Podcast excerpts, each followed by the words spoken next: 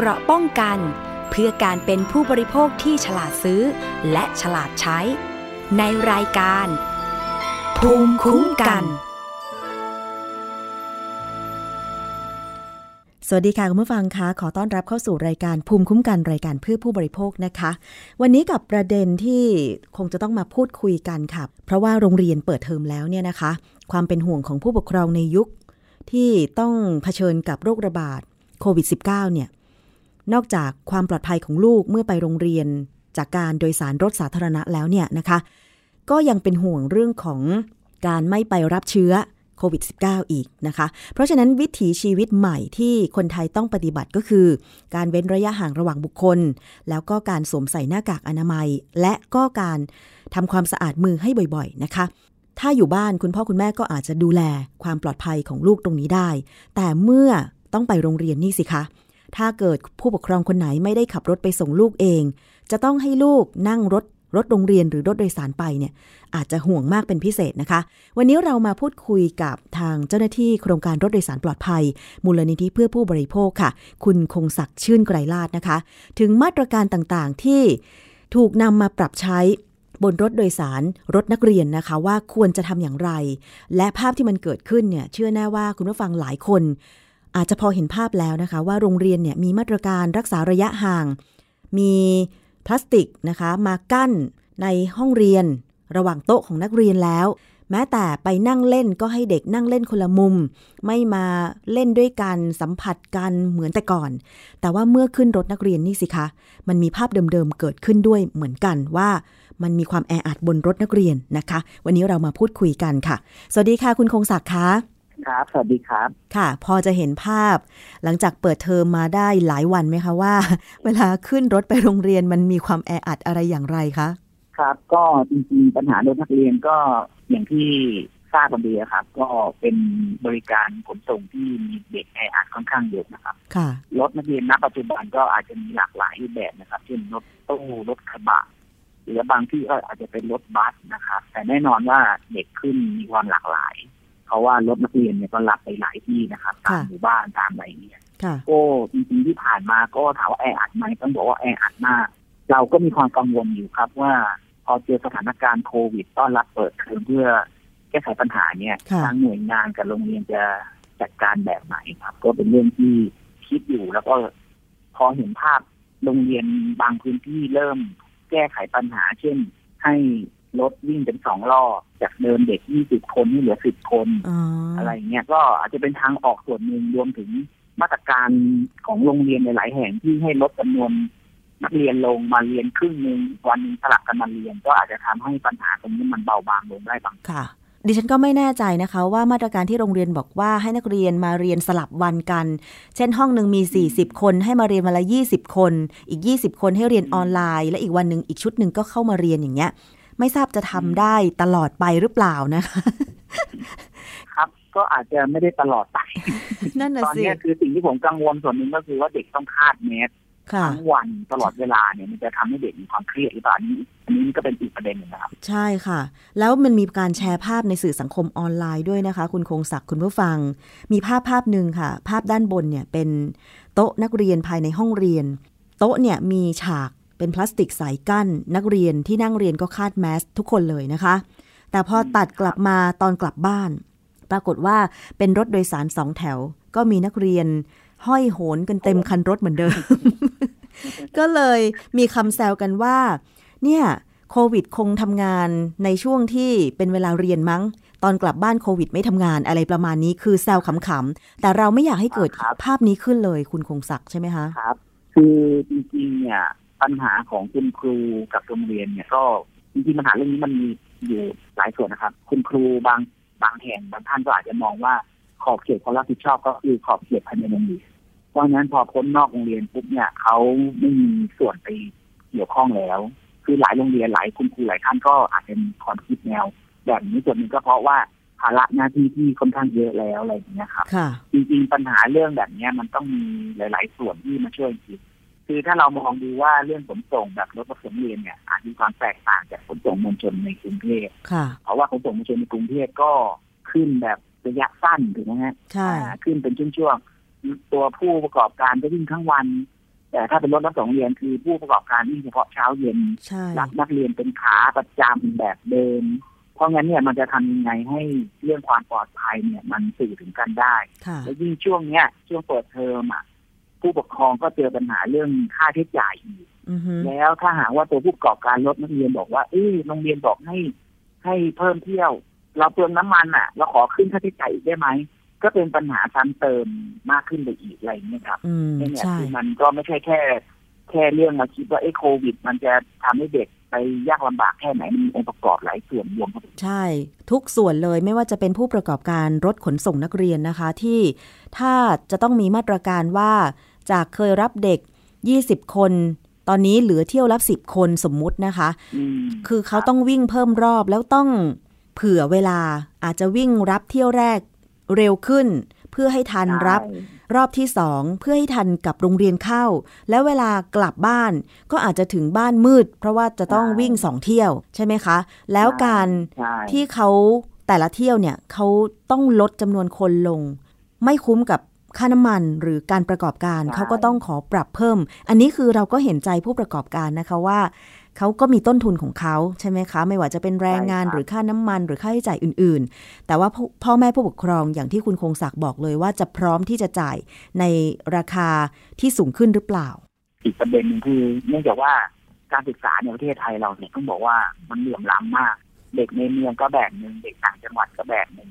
เด็กต่างจังหวัดการเข้าถึงการศึกษาของเด็กก็เข้าถึงได้ยากลำบากยิ่งนโยบายการยึดโรงเรียนเล็กลงให้เด็กไปรวมที่เดียวกัน ถ้าเราไปดูตามต่างจังหวัดนะครับค่ะการเดินทางของเขาเนี่ย ถ้าอยู่แค่ขอบเมืองในเมืองมันยังแน่วไหลบางพื้นที่ต้องข้ามเขาสามลูกเพื่อที่จะไปเรียนอะไรเงี้ยครับใช่เขาไม่สามารถที่จะมาแบบ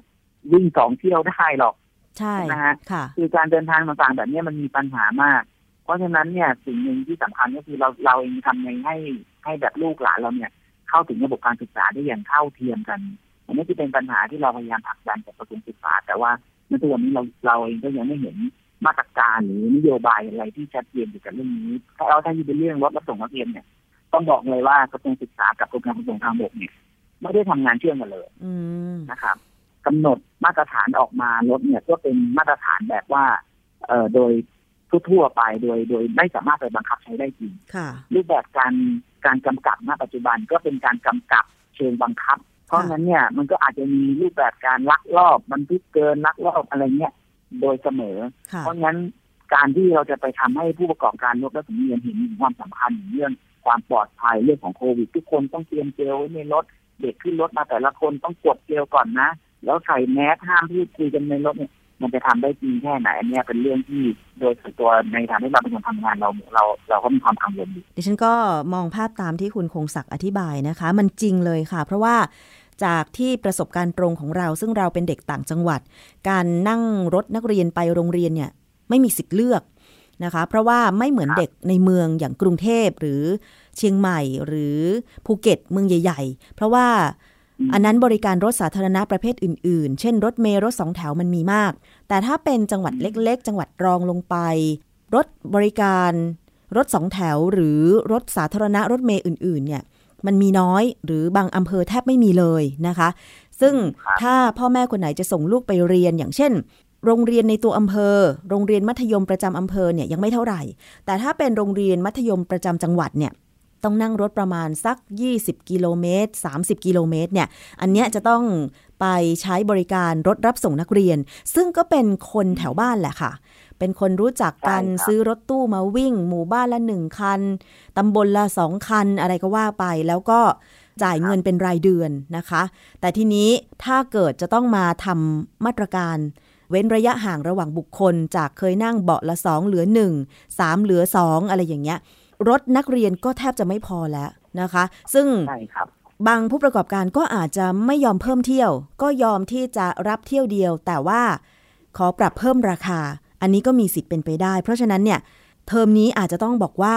พ่อแม่ผู้ปกครอง อาจจะต้องวิ่งวุ่นในการหารถนักเรียนมารับ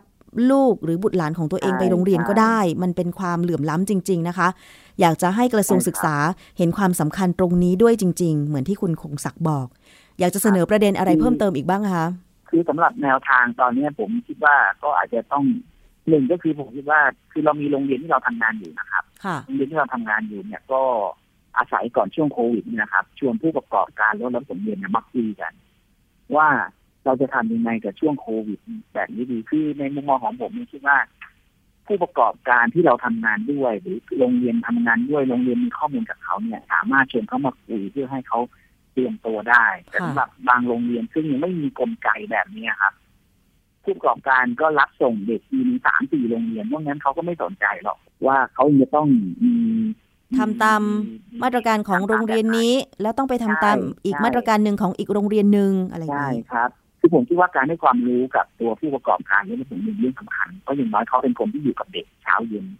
นะครับแน่นอนว่าเราคงไม่สามารถห้ามให้เด็กแบบไปคุยเล่นในรถได้เพราะ เขาเขาเป็นเด็กใช่ใช่ไหมฮะเขาก็ต้องมีสติหรืออะไรเขาอาจจะมีน้อยกว่าคนเราที่เป็นคนผู้โตใหญ่แล้วใช่แต่อย่างน้อยคนที่เป็นผู้กำเป็นผู้กำกับหรือพวกผู้ควบคุมดูแลบนรถเช่น คนขับรถเนี่ยอันเนี้ยเราต้องมีสติสัมปชัญญะมีความพร้อมอย่างเต็มที่ต้องดูแลอย่างน้อยขึ้นรถมีเจลลงรถต้องดูเด็กดูความเรียบร้อยหรือพี่เลี้ยงเด็กบนรถที่มีอายุมากกว่าน้องๆอะไรอย่างเงี้ยค่ะตรงเนี้ยมันสามารถช่วยช่วยได้พอไปถึงโรงเรียนปุ๊บก็เป็นหน้าที่ของโรงเรียนแหละอะไรอย่างเงี้ย แต่โรงเรียนก็ไม่ใช่แบบปะปล่อยปะภาระโรงเรียนก็ต้องมีกำหนดจุดจอดที่ชัดเจนสำหรับเด็กลงขึ้นลงเพราะว่าทุกวันนี้ถ้าเราไปสังเกตดูนะครับ คนขับรถนักเรียนเนี่ย ถ้าเห็นมีใครตรวจหรือมีอะไรเงี้ยจะไปจอดที่หัวมุมนะจะให้เด็กเดินเดินโรงเรียนเองนั่นน่ะสิอะไรเงี้ยหรือจอดตามจุดที่มันไม่ใช่จุดเฉพาะอะไรเงี้ยเพราะว่าอ้างว่าหน้าโรงเรียนไม่มีจุดจอดบ้างนู่นนั่นนี่บ้างอะไรเงี้ยค่ะที่ปัญหาเหล่านี้มันทำให้มันขาดการเชื่อมโยงกันในการทำงานเพื่อเพื่อความปลอดภัยของน้องๆที่ ที่พวกเราเป็นห่วงนะครับ ค่ะ อยากจะยกตัวอย่างที่เคยไปเห็นมานะคะ บริเวณหน้าโรงเรียนอย่างเช่นในตัวเมืองจังหวัดลำปาง ไม่ทราบ คุณผู้ฟังที่อยู่ฟังแถวลำปางหรือว่าคุณคงศักดิ์คงจะพอเห็นบรรยากาศอะนะคะว่า คือถนนในลำปางค่อนข้างแคบค่ะ แล้วเวลาเด็กครับเลิกเรียนประมาณสักสามโมงกว่าๆถึง4ี่โมง เคยขับรถผ่านไปแถวนั้นนะคะ ถนนบางเส้นเนี่ย โอ้มีโรงเรียนหลายแห่งตั้งเรียงเรียงๆกันเลย อย่างน้อย 4 แห่ง 5 แห่ง เป็นโรงเรียนที่แคบ แล้วรถรับส่งนักเรียนเนี่ยก็ต้องจอดส่งจอดรับหน้าโรงเรียน แล้วก็คันไหนมาก่อนก็ได้จอดใกล้ปากประตูโรงเรียนหน่อย แต่ถ้าคันไหนมาครับทีหลังก็จอดเรียงเรียงๆกันไป เด็กนักเรียนที่ออกจากโรงเรียนมาก็ต้องเดิน ข้ามถนนไปขึ้นรถไกลหน่อยอะไรประมาณนี้ แล้วมันจะเกิดความแออัด แล้วยิ่งการจราจรในเมืองที่ถนนแคบๆเนี่ย ตอนนี้รถราเราก็มากขึ้นนะคะ รถยนต์คันใหญ่ ๆ วิ่งกันเต็มถนนเลย แต่ยังโชคดีที่ที่ไปเห็นเนี่ยนะคะตำรวจจราจรมาอำนวยการจราจร เช่น มาโบกรถให้มาพานักเรียนข้ามถนน แต่เราลองนึกสภาพว่า ถ้าไม่ใช่จังหวัดใหญ่อย่างลำปาง เป็นจังหวัดรองลงมา แต่ว่าก็ยังมีอืมความหนาแน่นของโรงเรียนในถนนบางเส้นแบบนี้อยู่ แล้วก็ไปจอดรถไกล ๆ ไม่ใช่จอดจุดจอดประจำเพราะว่า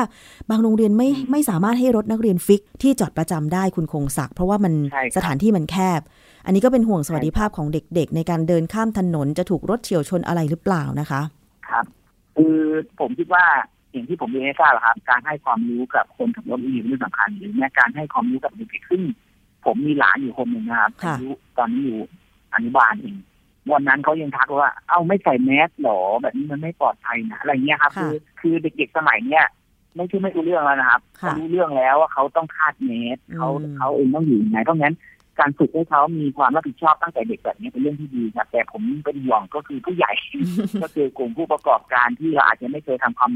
ทำความคิดกับเขาหรืออะไรเงี้ยครับ ก็ค่ะก็ก็ประเด็นเนี้ยก็อาจจะเรื่องสำคัญที่อาจจะต้องฝากโรงเรียนฝากกรมการขนส่งทางบก ที่ที่เราเองจะต้องมาช่วยกันคิดว่าการทำความ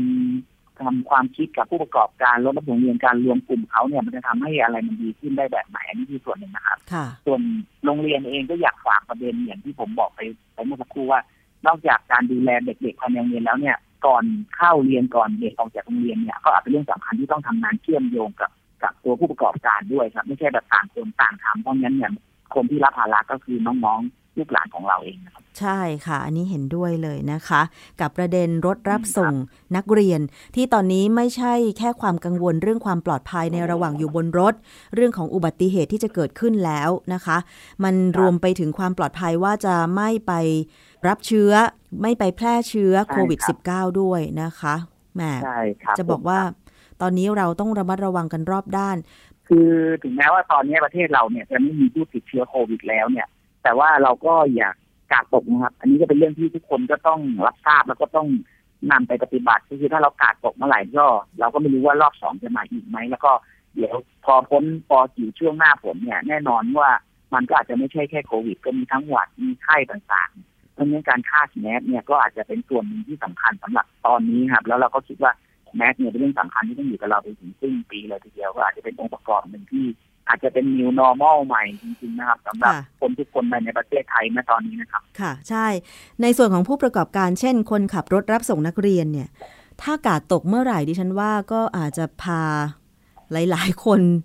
เสี่ยงไปด้วย อย่างเช่น คนขับต้องคาดแมสตลอดเวลาที่ขับรถใช่ไหมคะ หรือแม้แต่การทำความสะอาดรถเคยมีเรื่องร้องเรียนอะไรบ้าง ในทำนองนี้ไหมคะว่า รถไม่สะอาดหรือว่าเขาไม่ปฏิบัติตาม เช่น ต้องเช็ดทำความสะอาดด้วยน้ำยาทำความสะอาดที่ฆ่าเชื้อโรคได้ทุกครั้ง หรือทุกวันหรือวันละหลายรอบอะไรอย่างเงี้ยค่ะ คือเรื่องรถนักเรียนเนี่ยก็มีร้องเรียนอยู่ครับหลังจากที่เราเคยทำข้อมูลสำรวจในหลายที่เรื่องความสะอาดภายในรถเนี่ยมีอยู่ครับ แต่ว่าอย่างที่ผมบอกว่า ถ้าผู้ประกอบการที่เราทำความคิดกับเขาแล้วทำความรู้กับเขาแล้วเนี่ย เราสามารถคุยให้เขาปรับปรุงเพิ่มเติมดูแลได้อะไรเงี้ย แต่ว่าสำหรับคนที่เราไม่เคยทำความคิดกับเขาเนี่ย เราก็ไม่รู้เขาจะไปทำแบบนี้เปล่า แต่ประเด็นหนึ่งที่สำคัญก็คือมันเองก็ต้องมีกระบวนการติดตามดูแลกันซึ่งโรงเรียนที่เราทำงานด้วยเนี่ยก็จะมีความร่วมมือระหว่างตัวผู้ประกอบการหรือคนขับ แล้วก็เด็กที่เป็นพี่เลี้ยงบนรถก็จะช่วยกันดูตรวจสอบยังไงถ้าพบพฤติกรรมที่ไม่ดีหรือว่า หรือว่าหรือว่าเป็นพฤติกรรมความเสี่ยงของทั้งคนขับ หรือทั้งน้องๆในรถเนี่ยพี่เลี้ยงก็จะ ก็จะรายงานไปถึงคุณครูอะไรอย่างเงี้ยครับซึ่งซึ่งประเด็นเหล่านี้สามารถนำมาปรับใช้ในช่วงของโควิดได้ว่า ความร่วมมือระหว่างพี่เลี้ยงกับคนขับมันจะดูแลความปลอดภัยในรถหรือความสะอาดในรถได้แบบไหน แล้วก็ถ้าคนขับพี่พี่คนขับอาจจะละเลยยังไงก็จะช่วยเตือนช่วยบอกได้ ก็จะทำให้มาตรการที่เราอยากให้เกิดขึ้นเช่นทำความสะอาดบนรถ ดูแลจุดที่นั่งขึ้นลงมีเจลเช็ดรถตลอด เวลาระหว่างอยู่บนรถอะไรเงี้ยหรือว่า ตอนที่พักรถเนี่ยก็อาจจะทำได้ดีขึ้นนะครับ ค่ะ วันนี้ต้องขอบคุณข้อมูลต่างๆ เรื่องรถรับส่งนักเรียนจากคุณคงศักดิ์ชื่นไกรลาดนะคะ เจ้าหน้าที่โครงการรถโดยสารปลอดภัย มูลนิธิเพื่อผู้บริโภคมาก ๆ เรามาสะท้อนปัญหากัน แล้วก็ประสบการณ์จากที่มูลนิธิเพื่อผู้บริโภคเคยทำงานกับเครือข่าย ไม่ว่าจะเป็นผู้ปกครอง โรงเรียนหรือว่าผู้ประกอบการรถรับส่งนักเรียน ซึ่งก็เป็นตัวอย่างที่ดีใช่ไหมคะ แล้วก็ถ้าเกิดว่าเครือข่าย รถรับส่งนักเรียนจังหวัดไหนพื้นที่ไหนต้องการเข้าร่วมโครงการหรือว่าอยากจะมาแชร์ข้อมูลอะไรต่างๆ เพื่อการพัฒนารถรับส่งนักเรียนให้มีความปลอดภัยมากยิ่งขึ้น ก็ติดต่อที่มูลนิธิเพื่อผู้บริโภคได้ใช่ไหมคะคุณคงศักดิ์ได้ครับ เรามีเครือข่ายอยู่ทั้งหกภูมิภาคครับ ตอนนี้ก็จะมีโรงเรียนอยู่กับเราในประมาณ 83 โรงเรียนครับ แล้วก็คิดว่าในเฟส ณปัจจุบันที่กำลังจะทำต่อเนี่ยก็จะมีการขยายผลเป็นโรงเรียนต้นแบบเป็นศูนย์เรียนรู้ ซึ่งสามารถมาแชร์ข้อมูลกันได้อยู่แล้วครับ ค่ะ เป็นตัวอย่างที่ดีเลยนะคะ ขอบคุณคุณคงศักดิ์มากเลยค่ะ ครับ ขอบคุณครับสวัสดีค่ะเอาละค่ะ คุณผู้ฟังนี่คือเรื่องของรถโดยสาร โดยเฉพาะรถรับส่งนักเรียนที่จะต้องปลอดภัยทั้งจากโควิด -19 แล้วก็จากอุบัติเหตุที่เกิดขึ้นนะคะ อีกเรื่องหนึ่งค่ะคุณผู้ฟังเป็นเรื่องที่อันตรายสำหรับผู้บริโภคมาก ๆ เลยทีเดียวนะคะ ก็คือเรื่องของยาเถื่อน ยาไซลาซีน ซึ่งลักลอบจำหน่ายโดยไม่ได้รับอนุญาต ทางสำนักงานตำรวจแห่งชาติร่วมกับอย และสสจ นครปฐมนะคะ ทลายแหล่งจำหน่ายยาไซลาซีน โดยไม่มีใบสั่งแพทย์ ย่านจังหวัดนครปฐมค่ะ ซึ่งเป็นการขยายผลตรวจสอบเพิ่มเติม พบการลักลอบผลิตยาสัตว์เถื่อนโดยไม่ได้รับอนุญาต จึงทำการยึดของกลาง แล้วก็เครื่องจักรที่ใช้ผลิต เป็นจำนวนมากนะคะ รวมมูลค่ากว่า 50 ล้านบาทค่ะสำนักงานตำรวจแห่งชาตินะคะนำโดยพลตำรวจโทเพิ่มพูนชิดชอบ ผู้ช่วยผู้บัญชาการตำรวจแห่งชาติ หัวหน้าคณะทำงานค่ะ พร้อมด้วยพันตำรวจเอกศรีศักดิ์คำพิรยาน รองผู้บังคับการตำรวจบกปคบนะคะ และก็ทาง ออยนั้นก็นำโดยนายแพทย์ไพศาลดันคุ้ม เลขาธิการออยเภสัชกรหญิงสุภัทราบุญเสริมรองเลขาธิการออยนายแพทย์สามารถเทรศักดิ์นายแพทย์สาธารณสุขจังหวัดนครปฐมเภสัชกรหญิงรัตนาวดี จุลยานนท์เภสัชกรเชี่ยวชาญ สสจ นครปฐมนะคะ ได้ถแถลงข่าวดังนี้ค่ะ จากที่เป็นข่าวกรณีชายไปวิ่งออกกำลังกายในสวนสาธารณะแห่งหนึ่ง ในเทศบาลนนทบุรี ได้โพสต์เตือนภัยว่า ตนเองถูกเจาะขวดน้ำดื่มเพื่อวางยา หลายท่านคงเคยได้ยินข่าวนะคะออยจึงได้ประสานกับกองบังคับการปราบปรามการกระทำความผิด เกี่ยวกับการคุ้มครองผู้บริโภค หรือบกปคบ ให้ทำการสืบสวนและก็ตรวจสอบข้อมูลนะคะ เพราะว่าเพจ Facebook ชื่อดรเวทฟาร์มเซ็นเตอร์นะคะ ได้โพสต์โฆษณาขายยาผิดกฎหมาย ซึ่งมีทั้งยา X ลาซีน ซึ่งเป็นยาสำหรับสัตว์ และเป็นยาประเภทยาควบคุมพิเศษ ซึ่งหากจะขายได้จะต้องมีใบสั่งจากสัตวแพทย์เท่านั้นค่ะ นอกจากนี้ยังพบว่ามีการโฆษณาขายยาสัตว์อีกหลายรายการ ทั้งที่มีทะเบียนตำรับยาและไม่มีทะเบียนตำรับยานะคะ จึงได้ขอหมายเข้าตรวจค้นที่บ้านเลขที่ 112 หมู่ที่ 21 ตำบลห้วยขวางอำเภอกำแพงแสนจังหวัดนครปฐมค่ะ ซึ่งผลการตรวจสอบพบว่าสถานที่ดังกล่าวได้รับอนุญาตขายยาแผนปัจจุบัน เฉพาะยาบรรจุเสร็จสำหรับสัตว์ ในชื่อร้านหมอยาสัตว์ ซึ่งเจ้าหน้าที่ได้ทำการขอซื้อยา ผลปรากฏว่าทางร้านได้ขายยา X ลาซีนเลขทะเบียน 1D 17ทับ51 ซึ่งเป็นยาควบคุมพิเศษสำหรับสัตว์ โดยไม่มีใบสั่งแพทย์ และเป็นการขายนอกเวลาทำการตามใบอนุญาต ทั้งนี้เวลาทำการตามใบอนุญาตของร้านหมอยาสัตว์ คือช่วงเวลา 17นาฬิกา30นาทีถึง 20นาฬิกา30นาทีนะคะ นอกจากนี้เมื่อตรวจค้นขยายผลเพิ่มเติม พบการลักลอบผลิตยาสัตว์ไม่มีทะเบียนหลายรายการค่ะ อย่างเช่น กลุ่มยาฉีดและยากิน ฉลากไม่แสดงทะเบียนตำรับยา ระบุสรรพคุณเป็นยาฉีดป้องกันโรคพยาธิหนอนหัวใจสำหรับสุนัขและแมว รักษาขี้เรื้อนเปียกขี้เรื้อนแห้งกำจัดเห็บหมัดและไรในหูกำจัดและควบคุมพยาธิตัวกลมในกระเพาะลำไส้กำจัดและควบคุมพยาธิปอดภายใต้ชื่อการค้าต่างๆนะคะ นอกจากนี้ยังลักลอบขายกลุ่มยาฆ่าเชื้อทั้งยาฉีดยากิน ไม่แสดงทะเบียนตำรับยา ลักลอบขายยาอะม็อกคอนด็อกซี่ลินสเปกเซฟทเวนตี้อะม็อกซี่ทเวนตี้แอมโคนะคะ แล้วก็กลุ่มฮอร์โมนสำหรับไก่ ฉลากไม่แสดงทะเบียนตำรับยาด้วย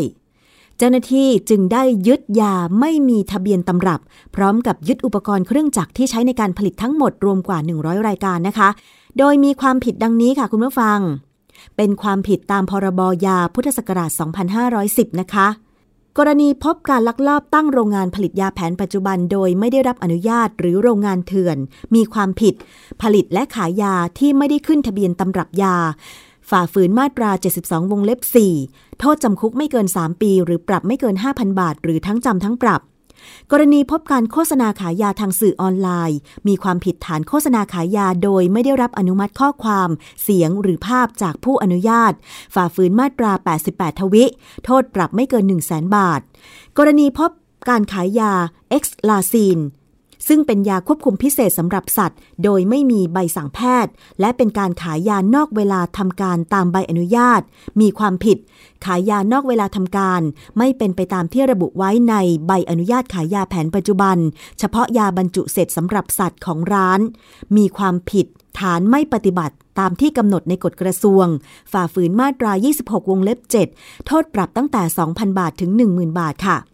อีกความผิดหนึ่งก็คือ ขายยาควบคุมพิเศษในระหว่างที่ผู้ประกอบการบำบัดโรคสัตว์ ไม่อยู่ปฏิบัติหน้าที่ ฝ่าฝืนมาตรา 32 โทษปรับตั้งแต่ 1,000ถึง5,000 บาท และผู้ที่มีหน้าที่ปฏิบัติการก็มีความผิดดังนี้นะคะ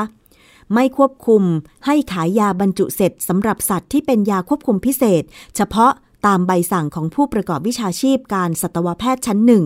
มีความผิดฐานไม่ปฏิบัติตามที่กำหนดในกฎกระทรวง ฝ่าฝืนมาตรา 42 วงเล็บ 6 มีโทษปรับตั้งแต่ 1,000 ถึง 5,000 บาทค่ะจากการเปิดเผยของพลตำรวจโทเพิ่มพูนชิดชอบ ผู้ช่วยผู้บัญชาการตำรวจแห่งชาติบอกว่า จากกรณีนักวิ่งในสวนสาธารณะสาลากลางจังหวัดนนทบุรี ได้ตั้งขวดน้ำทิ้งไว้ก่อนออกไปวิ่ง กลับมาดื่มน้ำแล้วก็พบว่ามีอาการ ภาพหมุนหายใจติดขัดและคลื่นไส้ แพทย์วินิจฉัยว่า อาการคล้ายได้รับสารบางอย่าง และคาดว่าอาจจะเป็นฝีมือของพวกมิจฉาชีพ วางยาหวังชิงทรัพย์นะคะทางสำนักงานตำรวจแห่งชาติได้ให้ความสำคัญเรื่องดังกล่าวเป็นอย่างมาก จึงมอบหมายให้คณะทำงานปราบปรามผลิตภัณฑ์ และบริการด้านสุขภาพที่ผิดกฎหมายดำเนินการสืบสวนเรื่องดังกล่าวอย่างเร่งด่วนค่ะ โดยเน้นย้ำ ในการจับกลุ่มผู้กระทำความผิดเกี่ยวกับผลิตภัณฑ์สุขภาพ ให้ครอบคลุมในทุกพื้นที่ และประสานการทำงานกับหน่วยงานที่เกี่ยวข้อง โดยเฉพาะทางสำนักงานคณะกรรมการอาหารและยา เพื่อเป็นการคุ้มครองความปลอดภัยของพี่น้องประชาชนนะคะซึ่งจากการทำงานที่ผ่านมาก็สามารถจับกลุ่มผู้กระทำความผิด พร้อมตรวจยึด ของกลางได้จำนวนมาก และขอฝากเตือนไปยังผู้ประกอบการที่ยังลักลอบกระทำความผิด ไม่ว่าจะเป็นการผลิตนำเข้าหรือจำหน่าย ผลิตภัณฑ์สุขภาพที่ผิดกฎหมายนะคะ ก็ให้หยุดกระทำดังกล่าว หากตรวจพบจะดำเนินคดีตามกฎหมายอย่างถึงที่สุดค่ะเราจะไปฟังเสียงของพันตำรวจเอกชนันนัทสาระถวันแพทย์ ผู้กำกับการ 4 บกปคบหนึ่งในคณะทำงาน ถึงผลการจับกลุ่มผู้กระทำความผิดในครั้งนี้ค่ะ ครับจากการประสานกับออยกับปคบนะครับบกปคบครับผมในเบื้องต้นหลังจากที่เป็นข่าวนะครับ ว่านักวิ่งมีโดนใส่ยาจากการตรวจสอบนั้นมียาสลบสัตว์นะครับ ใส่ไปในในน้ำใช่ไหมครับครับผมหลังจากนั้นเนี่ยเรากับออยก็ร่วมกันประสานกันนะครับ ว่าพบว่ามีการลักลอบขายใน Facebook นะครับ หลังจากนั้นนะครับใน Facebook เราก็ทำการซื้อแล้วทำการสืบสวนจนทราบว่ามีแหล่งจำหน่าย แล้วก็มีร้านหน้าร้านขายอยู่ที่กำแพงแสนนครปฐมนะครับซึ่งยาสลบสัตว์อันเนี้ยเป็นยาควบคุมพิเศษนะครับที่ที่เป็นการควบคุมการจะสั่งซื้อการจะซื้อใดต้องได้รับใบสั่งจากสัตวแพทย์นะครับ ซึ่งการจำหน่ายอย่างนี้ก็ต้องมีใบสั่งแพทย์เท่านั้นครับผมหลังจากการล่าซื้อเรียบร้อยแล้วนะครับเราปรากฏว่าเราขอหมายค้นเข้าไปปรากฏว่า ลักษณะของทางร้านเนี่ยด้านด้านหลังเนี่ยเป็นโรงงานโรงงานผลิตนะครับ ก็ หลังจากการตรวจสอบกับออยกับทางสาธารณสุขนครปฐมนะครับก็ทราบว่างานผลิตอันนี้เป็นการลักลอบผลิตจำหน่ายไอ้ยลักลอบผลิตยายาสัตว์นะครับที่ไม่ได้รับอนุญาตครับผมก็อย่างขอการที่เรายึดมาในวันนี้นะครับก็มูลค่ากว่า50 50ล้านบาทนะครับสำหรับกลุ่มยาที่มีการลักลอบผลิตก็ไม่ว่าจะเป็นยาฆ่าเชื้อยาถ่ายพยาธิพวกนี้ครับจากการตรวจสอบกับออยนะครับ ว่ายาพวกนี้เป็นยาที่ลักลอบผลิตไม่ได้ขึ้นทะเบียนนะครับนะครับ แล้วก็หลังจากนั้นนะครับยังมียาในกลุ่มของยายาไก่นะครับยาสเตียรอยยาฮอร์โมนทั้งหลายนะครับในในใช้ในไก่ครับผมในเบื้องต้นนะครับ ในการจะแจ้งข้อกล่าวหานะครับ ก็ในการแจ้งข้อหาผลิตยาปัจจุบันแบบปัจจุบันนะครับ โดยไม่รับอนุญาตแล้วก็มีการผลิตและก็ขายยาที่ไม่ขึ้นทะเบียนตำรับยานะครับ ในเบื้องต้นครับผมนายแพทย์ไพศาลดั่นคุ้มเลยค่ะที่การออยก็บอกว่า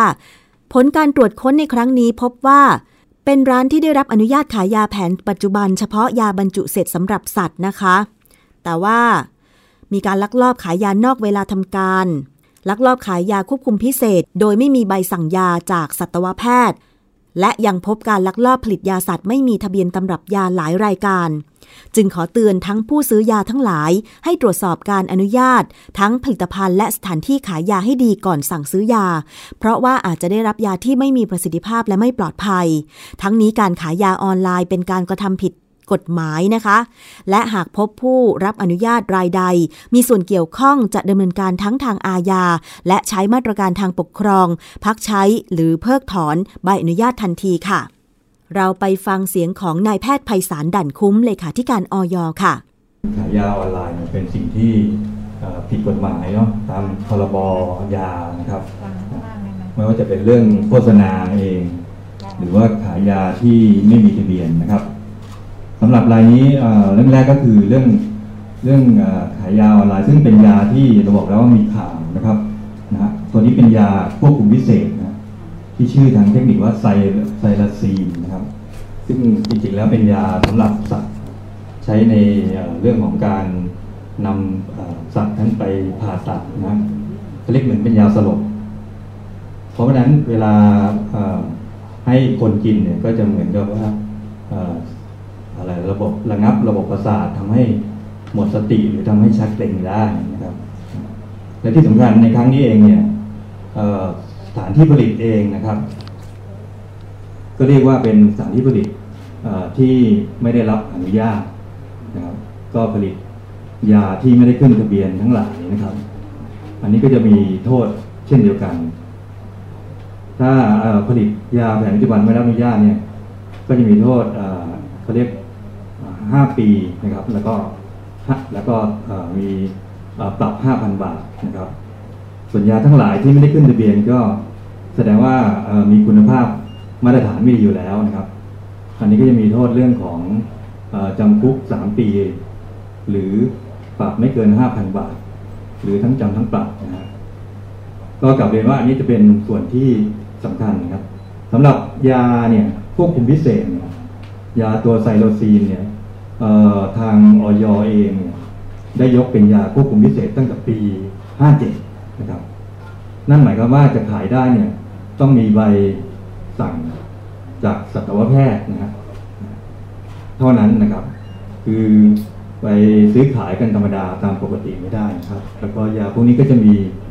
อะไรอะที่ต้องดูแลเป็นพิเศษที่ผมเรียนไปแล้วนะครับ ก็อยากจะให้พี่น้องประชาชนเนี่ย เข้าใจในส่วนนี้นะครับเพื่อจะได้จัดการต่อนะครับสำหรับคนที่ดูแลในร้านขายยาสัตว์นะครับ ก็เป็นสิ่งที่สำคัญมากนะครับ โดยเฉพาะในส่วนของสัตวแพทย์เองนะครับ ที่ต้องดูแลในเรื่องของการจำหน่ายหรือขายยา รวมทั้งเรื่องควบคุมกำกับในร้านขายยานะครับ ทางด้านเภสัชกรหญิงสุภัทราบุญเสริมรองเลขาธิการอยบอกว่า หากมีการใช้ยาสำหรับสัตว์อย่างไม่ถูกต้องโดยไม่ปรึกษาสัตวแพทย์ อาจทำให้สัตว์ได้รับอันตรายถึงชีวิต ยกตัวอย่างเช่นนะคะ ยารักษาโรคพยาธิหัวใจในสัตว์ ยาไอเวอร์เมกติน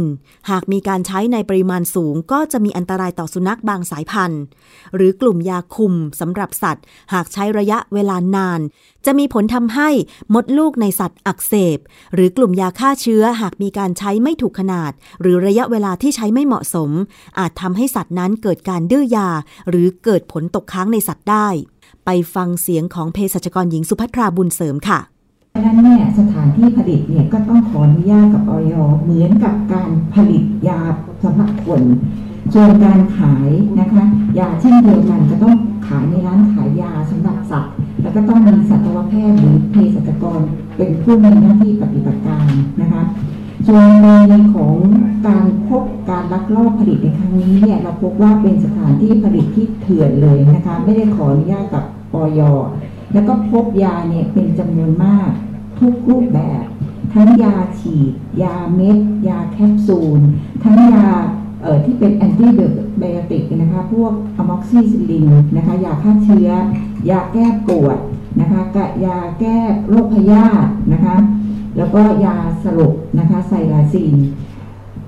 เนื่องจากว่าสัตว์เนี่ยเป็นสิ่งที่พูดไม่ได้ เวลาให้ยาไม่เหมือนคนนะคะ เพราะฉะนั้นเนี่ยก็จะมีเนี่ยค่ะ สถานที่ที่ลักลอบผลิตเนี่ยโดยที่อาศัยการผลิตที่ไม่ได้อยู่ในหลักวิชาการเลย แล้วก็ผลิตได้ก็ไปโพสต์ขายทาง Facebook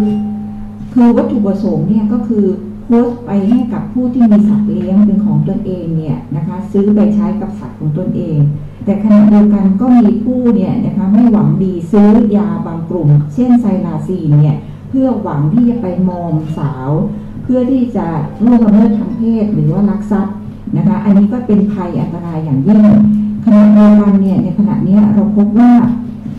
มีเจ้าของสัตว์บางรายเช่นเจ้าของสุนัขนะคะ แมวนะคะ หาซื้อยาต่างๆเหล่านี้เนี่ยนะคะทางอินเทอร์เน็ตนะคะ โดยคิดว่านะคะยาต่างๆเหล่านี้เนี่ยไม่เป็นอันตรายต่อสัตว์เลี้ยงของตนเองนะคะเราก็ขอย้ำเตือนอีกนิดนึงนะคะว่า การซื้อยาเหล่านี้ต้องมีเลขทะเบียน เช่นเดียวกับเลขทะเบียนของยาสำหรับคนนะคะ ยาสัตว์ก็ต้องมีเลขทะเบียนเช่นเดียวกันนะคะ แล้วก็ต้องซื้อนะคะ จากร้านขายยาสำหรับสัตว์ที่มีสัตวแพทย์หรือเภสัชกรอยู่ ห้ามซื้อขายยานะคะ ทางอินเทอร์เน็ตนะคะทาง Facebook ทางออนไลน์ทุกรูปแบบโดยเด็ดขาดการซื้อขายยาสัตว์ต้องอาศัยช่องทางเหมือนกับการซื้อขายยาคนนะคะ แล้วก็ต้องมีเลขทะเบียนนะคะ ถ้าท่านใดพบเห็นนะคะการซื้อขายยาสัตว์นะคะหรือยาคนที่เป็นลักษณะของยาปลอม การขายผิดขั้นทางนะคะ ก็แจ้งได้ที่สายด่วนออย1556 หรือเข้ามาที่เว็บไซต์ออยก็กรอกรายละเอียดเข้ามานะคะ เราก็จะมีเจ้าหน้าที่นะคะดำเนินการตรวจสอบแล้วก็ร่วมมือกับสำนักงานตำรวจแห่งชาติในการที่จะสืบสวน แล้วก็จับกุมผู้กระทำผิดต่อไปนะคะ ขอบคุณค่ะ เพราะฉะนั้นคุณผู้ฟังคะ ถ้าพบว่ามีการขาย ไม่ว่าจะเป็นยาคนหรือยาที่ใช้ในสัตว์เนี่ย ที่ผิดกฎหมาย ไม่ได้ขึ้นทะเบียน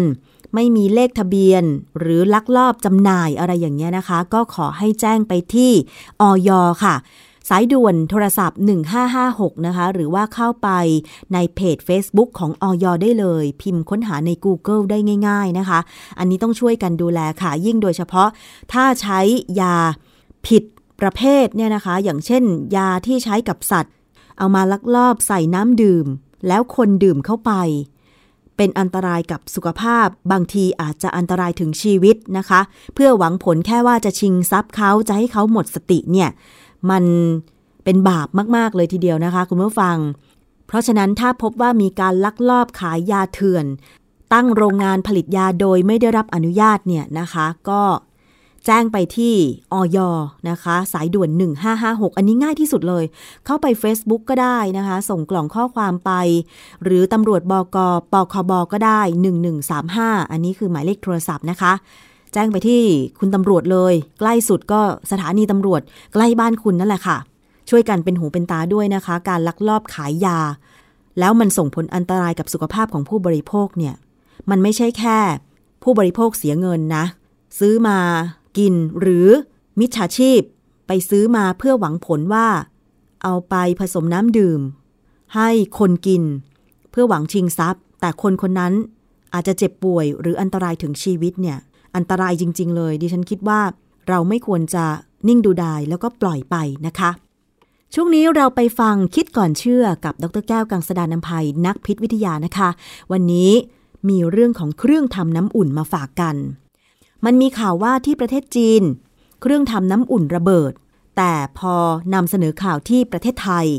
อาจจะสร้างความเข้าใจผิดได้นะคะ เพราะว่าที่ประเทศจีน เครื่องทำน้ำอุ่นที่ระเบิดนั้น เขาใช้ระบบ ก๊สในการทำเครื่องทำน้ำอุ่นนะคะ แต่ว่าในเมืองไทยเนี่ยส่วนมากเครื่องทำน้ำอุ่นของเราจะใช้ไฟฟ้า มีบางพื้นที่เช่น บนภูเขาสูงที่ห่างไกลที่ไฟฟ้าเข้าไม่ถึงเท่านั้นแหละค่ะ ที่จะใช้เครื่องทำน้ำอุ่นแบบใช้แก๊ส มันมีความแตกต่างอะไรกันอย่างไร และบางทีถ้าผู้บริโภคได้ฟังการเสนอข่าว ก็คงจะต้องฟังให้ชัดเจนว่า ข่าวนั้นเนี่ยที่มันเกิดขึ้นมันมีสาเหตุมาจากอะไร จะได้เข้าใจกันอย่างชัดเจนไม่สร้างความเข้าใจผิดกันนะคะ ไปฟังกันในช่วงคิดก่อนเชื่อค่ะ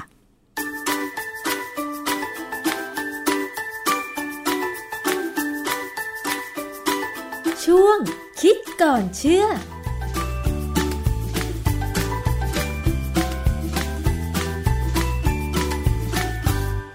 เข้าสู่ช่วงคิดก่อนเชื่อกับ ดรแก้วกังสดานนภัยนักพิษวิทยา ในรายการภูมิคุ้มกันกันอีกครั้งหนึ่งนะคะ วันนี้ค่ะพูดถึงเรื่องของอุปกรณ์ที่เราใช้ภายในบ้าน เป็นเครื่องใช้ไฟฟ้า เครื่องทำน้ำอุ่น เชื่อแน่ว่าหลายบ้านนั้นติดเครื่องทำน้ำอุ่น เพราะว่าถ้าเวลาอากาศเย็นๆก็จะได้เปิดเครื่องทำน้ำอุ่นไว้อาบน้ำนะคะ ไม่หนาวจนเกินไปแต่ว่าถ้าในพื้นที่ห่างไกล อย่างเช่น บนดอยบ้างหรืออะไรบ้างเนี่ย ไฟฟ้าเข้าไม่ถึง ก็ต้องใช้เครื่องทำน้ำอุ่นแบบแก๊ส ซึ่งเราเคยนำเสนอกันไปหลายครั้งแล้ว เวลาเกิดข่าวว่า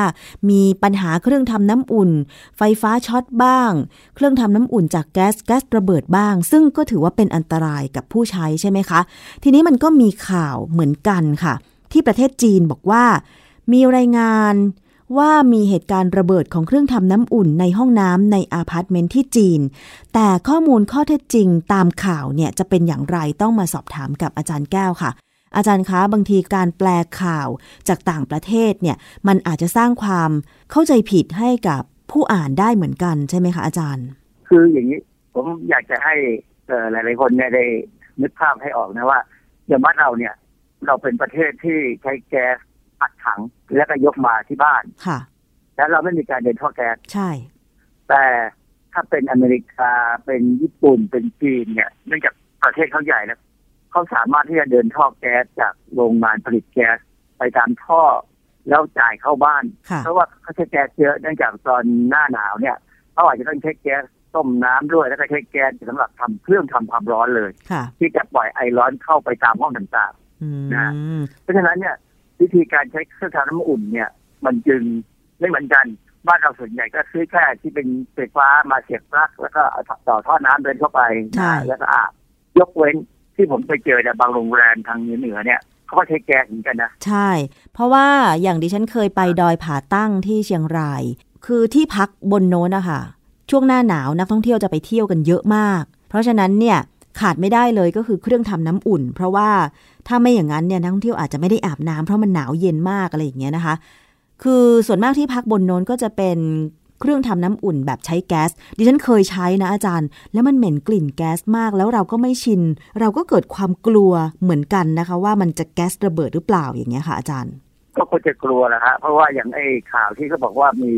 เครื่องทำน้ำอุ่นระเบิดที่เมืองจีนเนี่ยมันมันระเบิดระหว่างที่เขากำลังอาบน้ำให้ลูกเขาอายุหนึ่งขวบห้าเดือนเนี่ย แล้วพอมันระเบิดเนี่ยคือจากภาพข่าวเนี่ย เรารู้เลยว่านี่มันคงจะเป็นเครื่องทำน้ำอุ่นที่เป็นแก๊สแน่ๆเพราะมันเละไปทั้งห้องนะฮะแต่ปรากฏว่าพอพอข่าวนี้ออกมาแล้วเนี่ย ผมดูทีวีช่องหนึ่งคนที่อ่านข่าวเนี่ยเขาก็ให้คำแนะนำกับคนดูข่าว คือเข้าใจว่าเขาอาจจะอ่านข้อมูลจากบรรณาธิการข่าวบ้างที่ทำอะไรเสนอเติมมาเนี่ยบอกว่าสำหรับคนไทยนั้นให้เลือกใช้เครื่องทำน้ำอุ่นที่มีระบบนิรภัยอือฮึและติดตั้งอย่างถูกต้องค่ะ มีเครื่องมีอุปกรณ์ป้องกันไฟฟ้าดูด หรือติดตั้งอุปกรณ์เพิ่มป้องกันไฟฟ้าดูดนะแล้วก็ต่อเครื่องทำน้ำอุ่นเข้ากับระบบสายดินของบ้านคือสิ่งที่เขาพูดเนี่ยมันถูกต้องเลยสำหรับคนไทย แต่ว่ามันไม่ได้ไปกับข่าวค่ะเพราะข่าวเนี่ยมันระเบิดด้วยเครื่องทำน้ำอุ่นที่ใช้แก๊สค่ะนะก็มาใช้ก็มาพูดถึงเรื่องของการใช้ของไอ้ที่เป็นไฟฟ้าดังนั้นเนี่ยจริง ๆ เนี่ยถ้าเราสมมติว่าเราต้องไปใช้เครื่องทำน้ำอุ่นที่ใช้แก๊สเนี่ยสิ่งที่ต้อง สังเกตอันแรกเลยก็คือว่าอันที่หนึ่งเข้าไปในห้องแล้วเหม็นแก๊สไหมถ้าเดินแก๊สเนี่ยบางทีมันรั่วได้ค่ะถ้าจะเข้าไปในห้องแล้วเหม็นแก๊สเนี่ยอย่าเปิดไฟเด็ดขาดเพราะแสดงว่าแก๊สรั่วแล้วเปิดไฟเมื่อไหร่เนี่ยสวิตช์ไฟเนี่ยมันจะมีสปาร์คไฟเล็กๆที่อาจจะมองไม่เห็นเลยนะแต่ว่าค่ะมันมากพอที่จะทำให้ห้องนี้ระเบิดได้เหมันในหนังเลย เพราะฉะนั้นถ้าไป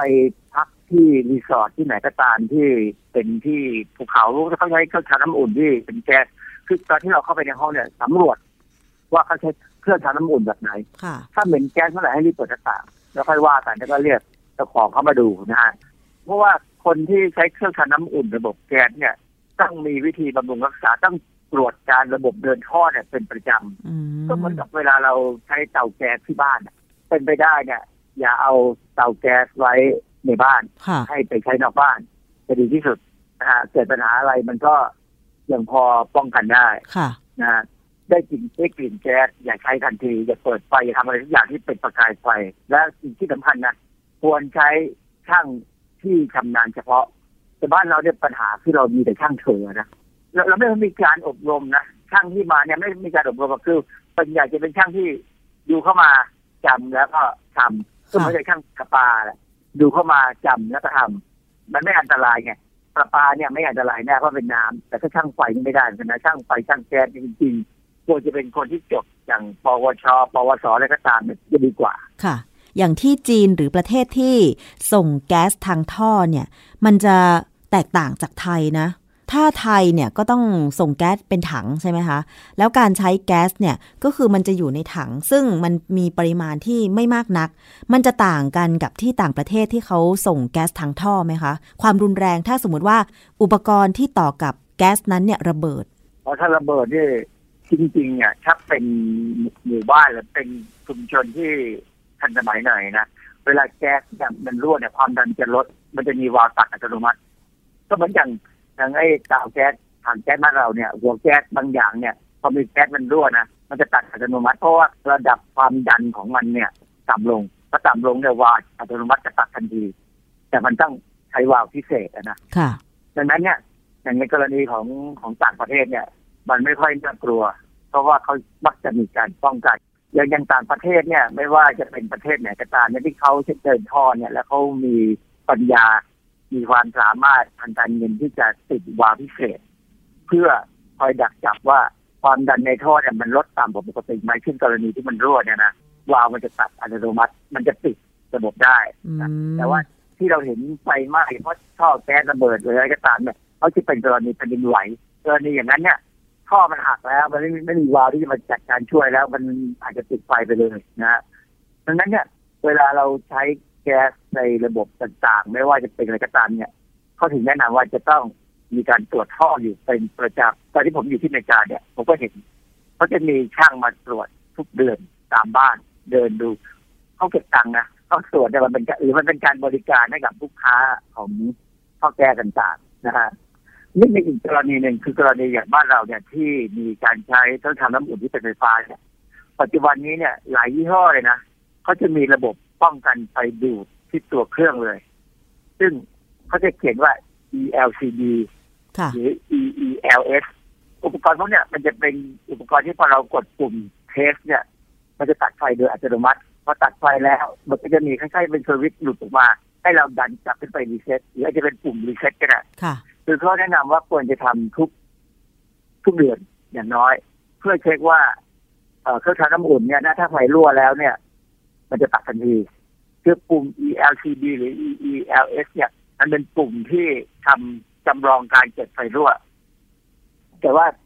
บ้านปัจจุบันเนี่ย ส่วนใหญ่นะถ้าเป็นบ้านที่อยู่ในหมู่บ้านที่ไม่เก่าทั้งเนี่ยเขาเวลาเขาเดินไฟเนี่ยเขามักจะติดกล่องไอ้อะไรเขาเรียกว่า เบรกเกอร์ให้แต่เบรกเกอร์ที่ไม่ช่วยเรื่องไฟดูดนะเราต้องติดเครื่องตัดไฟต่อเข้าไปอีกชุดหนึ่ง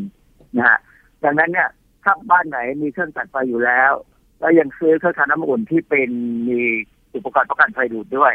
ก็จะเป็นการป้องกันสองชั้นค่ะก็ความปลอดภัยก็ดีขึ้นในระดับหนึ่งค่ะแต่เรื่องสายดินนี่สำคัญนะสายดินเนี่ยคือว่ามีอุปกรณ์ที่มันป้องกันไฟดูดเนี่ยมันเป็นตัวทดสอบสายดินด้วยไปในตัวค่ะนะฮะ อย่างเครื่องเครื่องทำน้ำอุ่นที่ผมใช้เนี่ย เวลาเราปิดสวิตช์ไม่ให้มีไฟฟ้าเข้าแล้วเนี่ย มันจะยังมีไฟฟ้าเข้าไปในส่วนหนึ่งที่เราเรียกว่าเป็นปุ่มสายดิน ซึ่งจะเป็นไฟสีเขียวตอนคืนเราก็จะเห็นเป็นไฟเล็ก ๆ แต่เวลาเราเปิดเครื่องทำน้ำอุ่นเนี่ยไฟสีเขียวจะกลายเป็นไฟสีแดง เพราะฉะนั้นถ้ามันไม่มีอย่างนี้ให้เราเห็นเนี่ยก็แสดงว่าเครื่องนี้มีปัญหา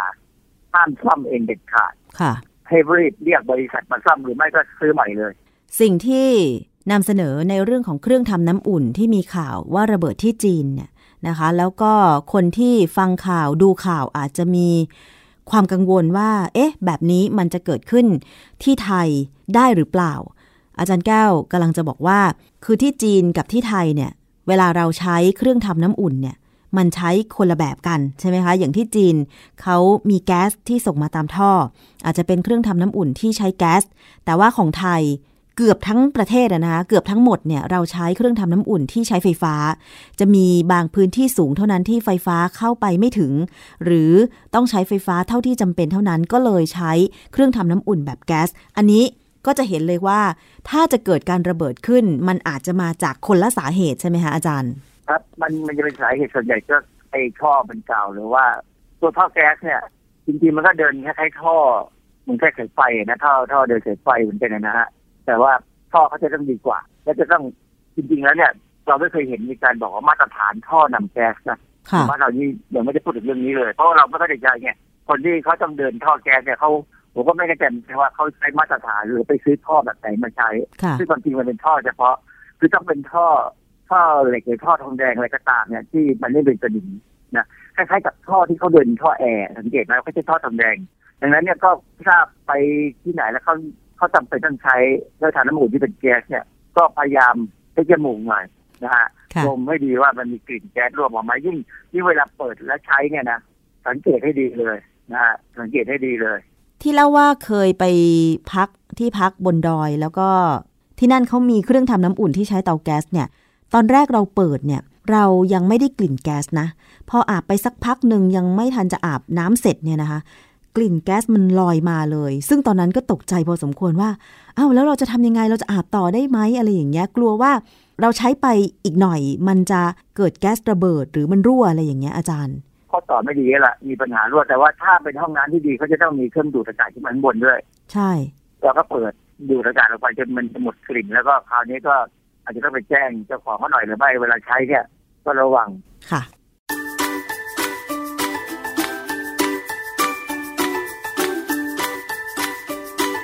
ช่วง คิดก่อนเชื่อ